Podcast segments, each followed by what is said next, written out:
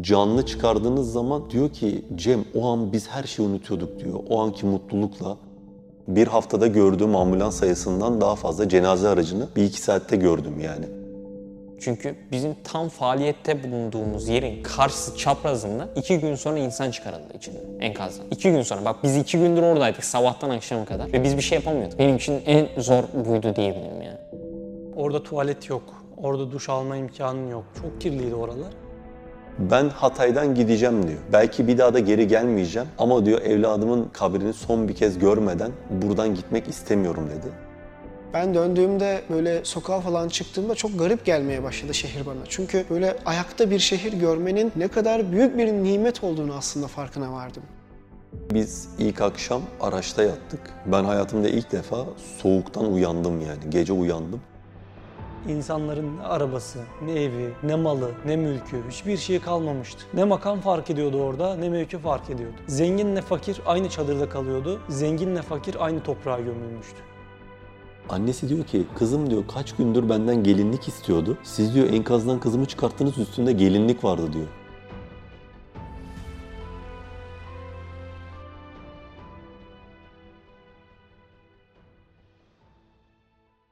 Abi hoş geldin. Hoş buldum. Çınaraltı olarak deprem bölgesindeydiniz. Orada bazı faaliyetlerde bulundunuz. Allah razı olsun. Bizler de bu konu hakkında sizlere bazı sorular soracağız. Hazırsan başlayalım. Hazırım. Deprem bölgesine gitmek gerekli mi? Çınaraltı neden gitti? Orada neler yaptınız? Deprem bölgesine gitmek e, bence gerekiyor. Ama nasıl gerekiyor? Ya kuru bir kalabalık yapmak tabii ki orada yapılan çalışmalara engel olabilir. Oraya gidip insanların dertleriyle ortak olup o dertleri paylaşmak onlarla. Bu gerçekten bence kıymetli. Bunun için gidilebilir. Oradaki insanlarla sürekli konuşmak, irtibat halinde olmak gerekiyor. Çünkü bazı insanlar gerçekten tüm akrabasını kaybetmiş. Anlatabileceği, tesili bulabileceği yanında hiç kimsesi yok. Bazı çocukların belki yanında büyükleri yok. Kesinlikle %100 gidilmeli. Depremden sonra sosyal medyadan, haberlerden aldığımız bazı duyumlar işte gelmeyin, buraya geliyorsunuz trafik kalabalıklı oluyor, geliyorsunuz işte yük oluyorsunuz e, vesaire gibi haberlerden dolayı arada kaldık. Ama oraya gittikten sonra şunu dedim. Yani kim ne derse desin kulaklarını kapatacaksın. Hemen oraya koşacaksın. Yani hazır bir şekilde gitmek kesinlikle çok önemli. İlk duygularla gitmenin çok sağlıklı ve mantıklı bir karar olduğunu düşünmüyorum. Bu sebepten dolayı neler yapabilirsin bunu belirleyip atıyorum orada seyyar tuvalete ihtiyaç var. Ben onları götüreceğim dersin. Bir arama kurtarma eğitimi almışsındır. Yani orada bir yardımda bulunabilirsin ama hiçbir şey bilmeden ve sadece hissiyatla duyguyla oraya gitmek çok e, doğru bir karar değil. Bu sebepten dolayı biz de Çınaraltı olarak hani bütün adımları e, çok koordineli ve mantıklı bir şekilde atmaya çalıştık. Bir hanım ablamızla şöyle bir aramızda konuşma geçti. Kendisi birkaç gün önce şöyle dua ediyor. Baktım diyor gıda geliyor, yiyecek geliyor, içecek geliyor ama ya bizim psikolojimiz bozuk. Bize psikolog gönder. Bu ifadeyi kurduktan sonra hemen dedim bak abla işte psikologlar ayağına geldi. Bu şekilde güzel aramızda bir latife oldu. Ve bir süre onunla konuştuktan sonra böyle yüzünde güller açmaya başladı. Gözünde hani böyle parıltı olur ya insanın sevincinden dolayı. Ve tam o anda öyle bir cümle etti ki gerçekten bu cümle beni çok etkiledi. Baktı şöyle. Gençler dedi. Bu konuşma dedi o kadar iyi geldi ki bana. İyi ki geldiniz. iyi ki bu konuşmayı yaptık. Yani aslında orada 5-10 dakika onlarla sohbet, muhabbet kendilerinin de ifadesiyle o ortamdan onları soyutladı. Ve bize çok dualar ettiler. Çok teşekkür ettiler. Ve o şekilde ayrıldık. Biz çadırları sürekli daim gezmeye devam ettik. Hala da ekibimizin bir kısmı orada çalışmalara devam ediyor. Git gel şeklinde böyle dönem dönem bazı kardeşlerimiz gidiyor, bazı kardeşlerimiz geliyor. Çınaraltı da oraya tam da bu yüzden gitti. Bizler deprem olur olmaz direkt Hatay'a gitmedik. Bekledik önce. Oradaki ihtiyaçlar ne olabilir diye mantıklı bir şekilde düşünüp ona göre hareket etmek istedik. Ve en sonunda şuna karar verdik. İnsanlar gerçekten gıda yardımı yolluyor. İnsanlar gerçekten seferber olmuş durumda. Ama manevi noktada insanlara yardımcı olabilecek kim var diye baktığımızda biz kendimizi bu vazifede gördük. Ve 14 kişiden oluşan bir ekiple elhamdülillah Hatay Antakya'ya gittik. Hem oradakileri hem bizleri duygulandıran olaylar oldu. Bizi gittiğimizde mesela bize ilk söylenen burada ezan okunmuyor, burada Kur'an okunmuyor cümleleri oldu. Elhamdülillah hemen hızlıca ilk yaptığımız iş ezan okutmak oldu. Kur'an okundu orada, cemaatle namaz kılındı, insanlara broşürler dağıtıldı. Risale-i Nur'dan bazı kesitlerin yer aldığı, Peygamber Efendimiz Aleyhisselatü Vesselam'ın hayatından, onun yaşantısından bazı kesitlerin yer aldığı bir broşür hazırlamıştık. Bunu insanlara dağıttık. Peki orada seni en çok etkileyen olay neydi? İlk günün gecesinde rahat edemedi içimiz bir türlü. Merkeze gitmek istedik ve karşılaştığımız manzara gerçekten inanılmazdı. Ya ben size şöyle tarif edeyim. Merkeze normalde navigasyonun gösterdiği güzergahtan gidemiyorsunuz. Çünkü yolun bir kısmına binalar devrilmiş. Arabalar işte kenarıya çekilmiş veya yolda çalışan işte arama kurtarma ekipleri var. iş makineleri var. Bir haftada gördüğüm ambulans sayısından daha fazla cenaze aracını bir iki saatte gördüm yani. Gece geç vakitlerde olmasına rağmen. Adeta bir savaşın içindeydik yani. Merkeze gittik. Asi Nehri'nin üstünde bir köprüde durduk. Arabadan indik. Böyle etrafa resmen baka kaldım. Şurada Kızılay'ın çadırı var. Hemen karşımızda. Orada yaralılar getiriliyor götürülüyor. Etrafında emniyet mensupları. Buradan vatandaşlar üstlerinde battaniyelerle geçiyorlar. Biraz daha dönüyorsunuz. Karşınızda işte sağlı solu çalışan iş makineleri, arama kurtarma ekipleri. Karanlık ama projeksiyon ışıkları var. Hemen şöyle çaprazınızda bir tane bina yıkıldı yıkılacak gibi harap olmuş bir şekilde. Etrafını zaten geçişe kapatmışlar. Ya böyle olduğun yerde dönüp aynı noktaya geliyorsun. Diyorsun ki ben neredeyim ya?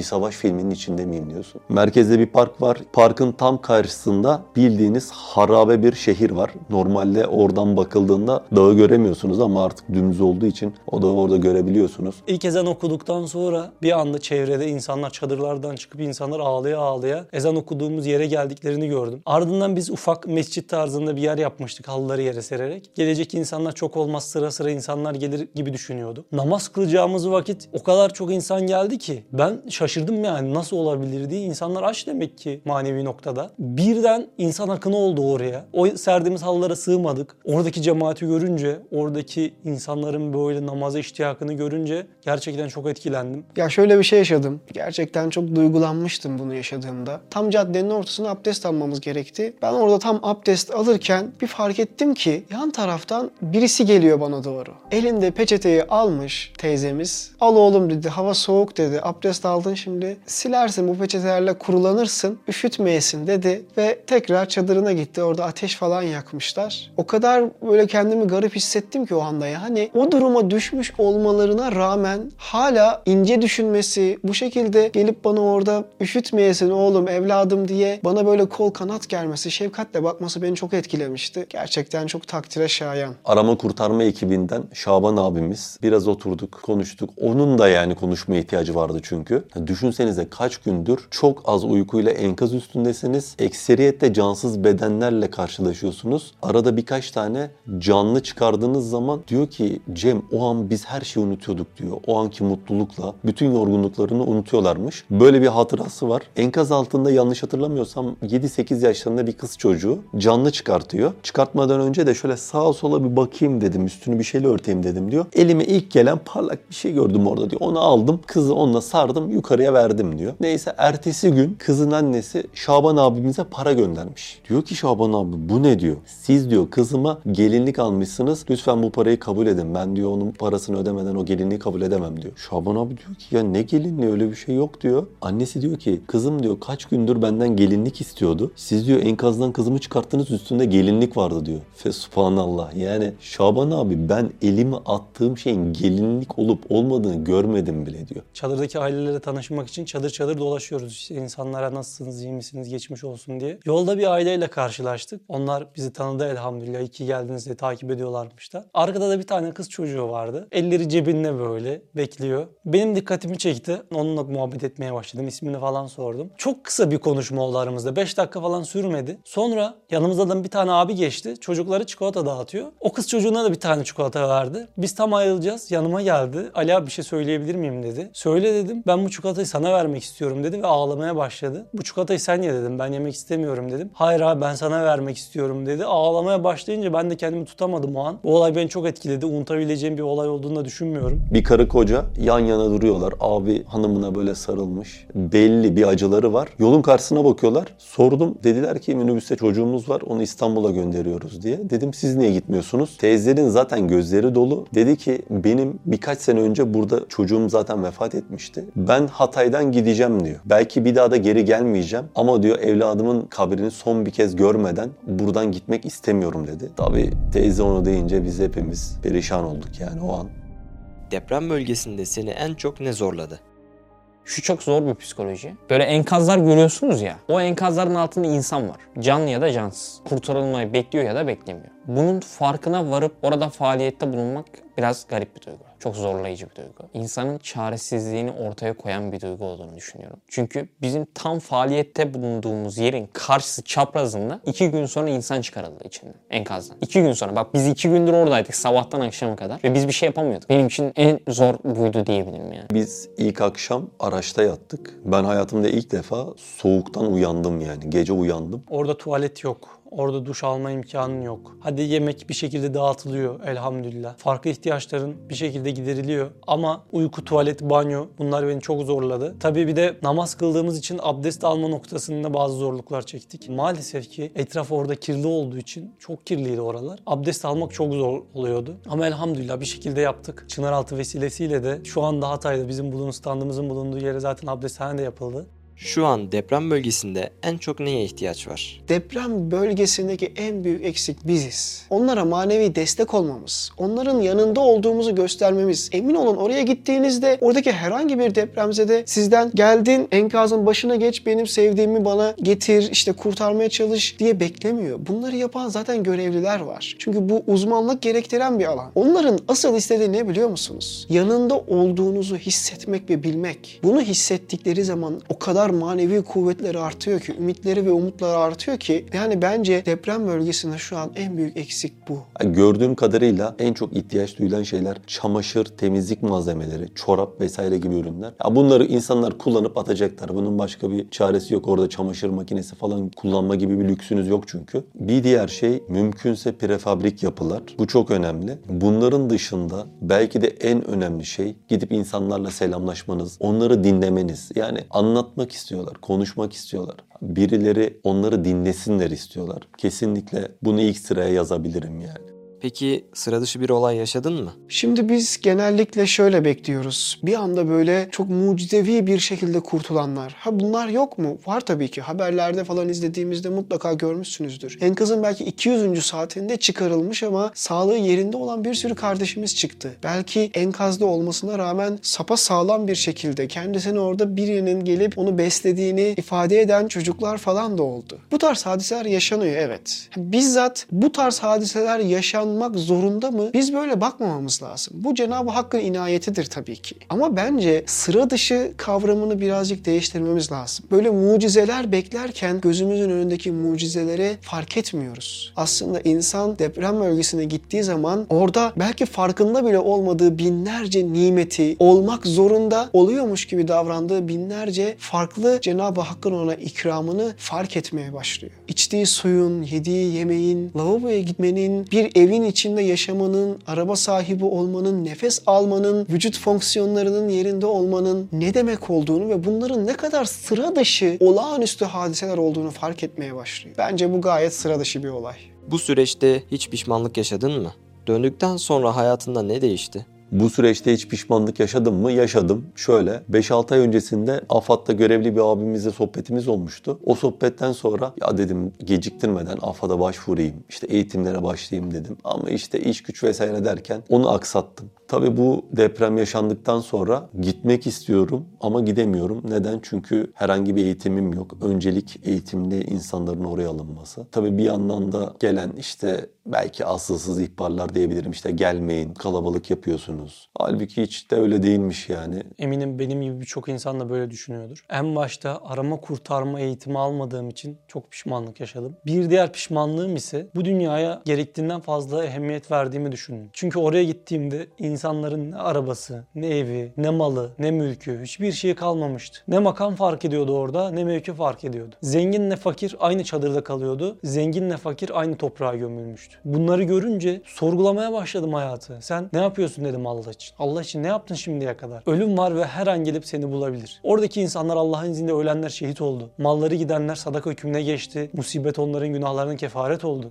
Ya ben, ben kendimi sorguladım. Ben orada değilim. Ne benim günahım gitti ne şehit olabilecek bir canım gitti. Ben oradaki olaydan ders çıkarıp günahlarım adına tövbe etmem gerektiğini anladım. Çünkü bu dünya çok kısa. Gerçekten çok kısa. Göz açıp kapayıncaya kadar geçebiliyor. 45 saniyelik yer sarsıntısı bu dünyanın o kadar da ehemmiyetli bir yer olmadığını insanlara anlatıyor. Bu konuda da büyük dersler çıkarmak nasip oldu elhamdülillah. İnşallah çıkardığımız derslere göre de yaşamak nasip olur. Ben döndüğümde böyle sokağa falan çıktığımda çok garip gelmeye başladı şehir bana. Çünkü böyle ayakta bir şehir görmenin ne kadar büyük bir nimet olduğunu aslında farkına vardım. Gerçekten deprem bölgesinde yani 5 gün gibi bir süre dahi bulunmak beni çok derinden etkiledi ve şükür noktasında özellikle bana çok büyük bir ders oldu. An be an şükredeceğimiz sayısız nimete sahipken şükretmediğimiz gerçeği aslında yüzüme bir tokat gibi vurmuş oldu. Ben haberlerde şunu görmüştüm. Enkazdan çıkartılan bir abimiz enkazdayken konuşmalarından bahsediyordu. Cumadan cumaya namaz kılan biriydi. Şunu diyordu. Yani o enkazdayken öyle dualar ettim ki Allah'ım eğer bu enkazdan çıkarsam 5 vakit namazı kılacağım, 5 vakit namaza başlayacağım ve enkazdan sonra onunla röportaj yapıldığında da bunu ifade ediyordu. İşte biz de maddi depremle beraber manevi depremlerin, günahların kalbimize açtığı yaraların farkına varmamız lazım. Kafamızı dünya kumuna gömmenin herhangi bir faydası yok. Çünkü ölüm avcısı bizi görmeye devam ediyor. Kardeşim neyi bekliyorsun? Belki bu videoyu izleyen abilerimiz var, ablalarımız var, kardeşlerimiz var. Neyi bekliyoruz? Lütfen bunu kendimize soralım. Artık Allah'ın rızasını kazanmak noktasında günahları terk edip tertemiz bir dönüşle Allah'ın tüm tövbeleri kabul edeceğine tüm kalbimizle, samimiyetimizle inanıp o yolda adım atarak, namaz kılmıyorsak namaza başlayarak, Kur'an okumayı bilmiyorsak Kur'an okumayı öğrenerek, Risale-i Nur tefsirlerini okuyup başka insanların da hidayetine vesile olmak için çabalamamız lazım. Bunun için de dua edelim birbirimize.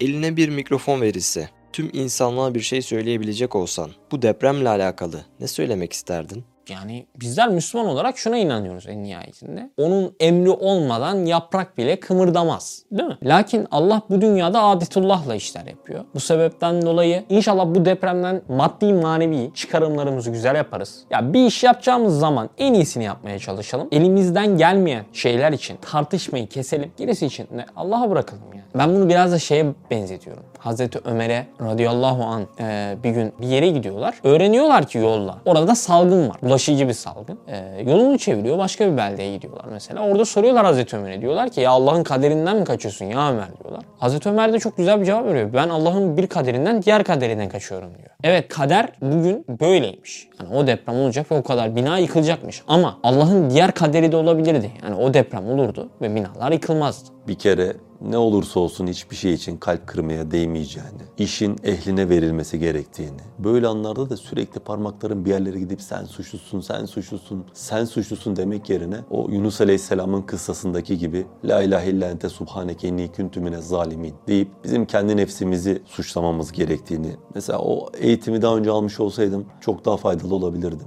Veya bir belediye mensubu kendi nefsini suçlayacak. Ben nerede hata yaptım diye. Bir müteahhit kendini suçlayacak. Ben nerede hata yaptım diye. Bir emlakçı kendini suçlayacak. Ben bu evi nasıl sattım diye. Veya bir baba belki kendi nefsini suçlayacak. Ben içinde ailemi oturtacağım bu evi alırken neden bazı şeyleri sorgulamadım diye. Burada en önemli olan şeyi aramanın zamanı geldiğini söylemek isterdim. Belki yıllarca çalışıp çabanıp günaha belki girerek aldığımız ev 45 saniyede gidebiliyor. Günaha girerek aldığımız belki araba 45 saniyede gidebiliyor. O kadar kul halkına girerek çıktığımız makam mevki 45 saniyede gidebiliyor. 45 saniye bizler için aslında çok basit değil mi? Bir çay içerken bile 5 dakikada içiyoruz çayı. 45 saniyede tüm hayatımız değişebiliyor. Ama bizimle kalacak olan en önemli şey nedir? Ahirete yaptığımız yatırımlar. Dünya için yaptığımız şey yok olup giderken ahirete yaptığımız yatırımlar ebedi olarak bizimle kalıyor ve bizimle dost olarak ahirete beraber bulunuyor. Tüm bunları bir cümleyle özetlemek isterdim. Ölüm var, çok geç olmadan uyan. cehennemden kurtulup ahirette selamete ermek, cennete gitmek, Allah'ın rızasını kazanmak davası bizim başımıza açılmış bir davadır. Biz bunu